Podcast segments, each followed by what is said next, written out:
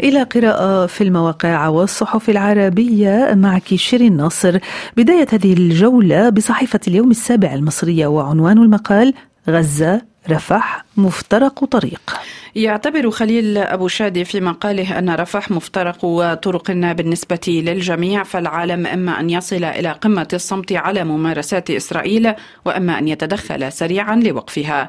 وفي مصر يقول أبو شادي في اليوم السابع لا تترك لنا إسرائيل بضربها رفح أي خيار فعنف القصف الجوي يتصاعد بشكل مخيف ما يؤدي إلى بدء حركة نزوح الفلسطينيين الذين بدأنا نرى صورهم على الحاجز الحدودي فأما اتخاذ إجراءات حاسمة قبل تنفيذ الاجتياح البري أقلها بطرد السفيرة الإسرائيلية من القاهرة وسحب السفير المصري من تل أبيب وتعليق معاهدة كام ديفيد واتخاذ كل الإجراءات اللازمة لإدخال كل المساعدات الكافية لأهالي غزة.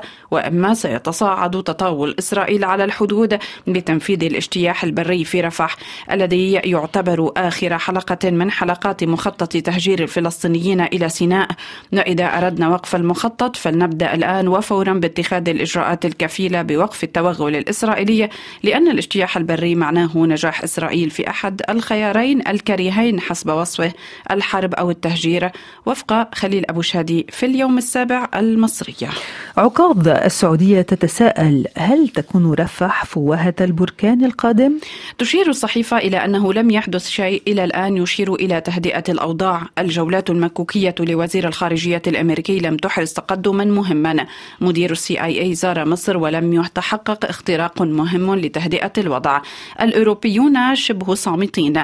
اجتماعات الوسطاء مع حركة حماس لم تسفر عن نتيجة من شأنها المساهمة في نزع الفتيل وإزاء هذا الوضع المعقد الذي يزداد سوءا بإصرار نتنياهو وتأكيده على إكمال عملية رفح فأننا إزاء وضع غير مسبوق منذ حرب أكتوبر عام 73 قد يؤدي إلى حرب في أسوأ ظروف تشهدها المنطقة والعالم.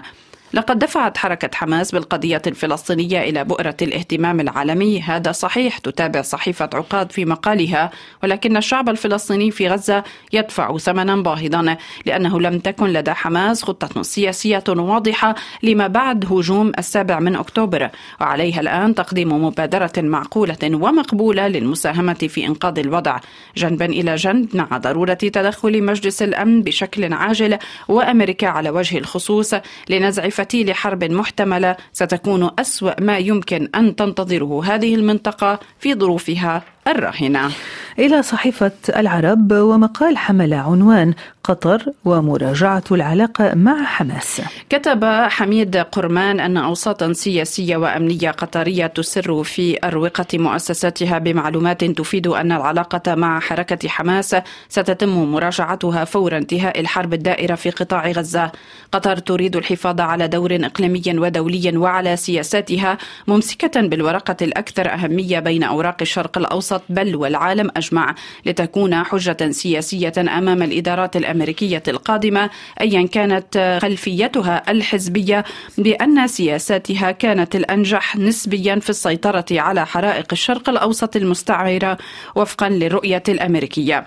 ووفق قرمان في صحيفة العرب قطر بسياساتها تجاه القضية الفلسطينية وعلاقاتها مع إسرائيل وحماس وباللعب على تناقضات ملفاتهما الشائكة وتضاربها كمن يزحف وسط حقل ألغام لن ينجو من كمائن وإن نجا سيخرج مشوها لن يقبل به الجميع. فالحقيقة التي ستكون بصددها الأيام المقبلة للحرب أن سياسات وتحالفات في المنطقة ستندثر وسياسات وتحالفات ستولد. فالشرق الأوسط قبل الحرب على غزة لن يكون مثل بعدها.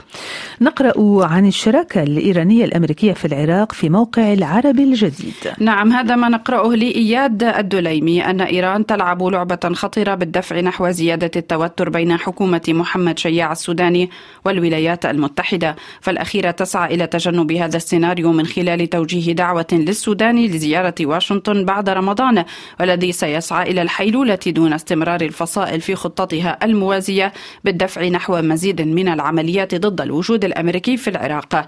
ويضيف الدليمي في العرب الجديد أن إيران ترغب أيضا بالضغط على حكومة السودان من من أجل توقيع اتفاقية جديدة تقضي بسحب كامل الوجود العسكري الأمريكي في العراق. الأمر الذي يتيح لها الاستحواذ على ما تبقى من نفوذ ليس لها في العراق والمتمثل بالوجود الأمريكي. معادلة صعبة قد تجبر العراق على خيارات صعبة أيضا. فكثير مما يصرح به قادة العراق السياسيون في العلن عكس ما يضمرونه ويتحدثون به في صالوناتهم المغلقة. فهم يدركون جيدا معنى الانسحاب الأمريكي. وبالتالي هم يؤيدون حملة واشنطن ضد الفصائل إلا أنهم أيضا يعتقدون أن الولايات المتحدة ليست صاحبة نفس طويل في مثل هذه المواجهات وهو ما يجعل مواقفهم متذبذبة. شيرين ناصر شكرا لك.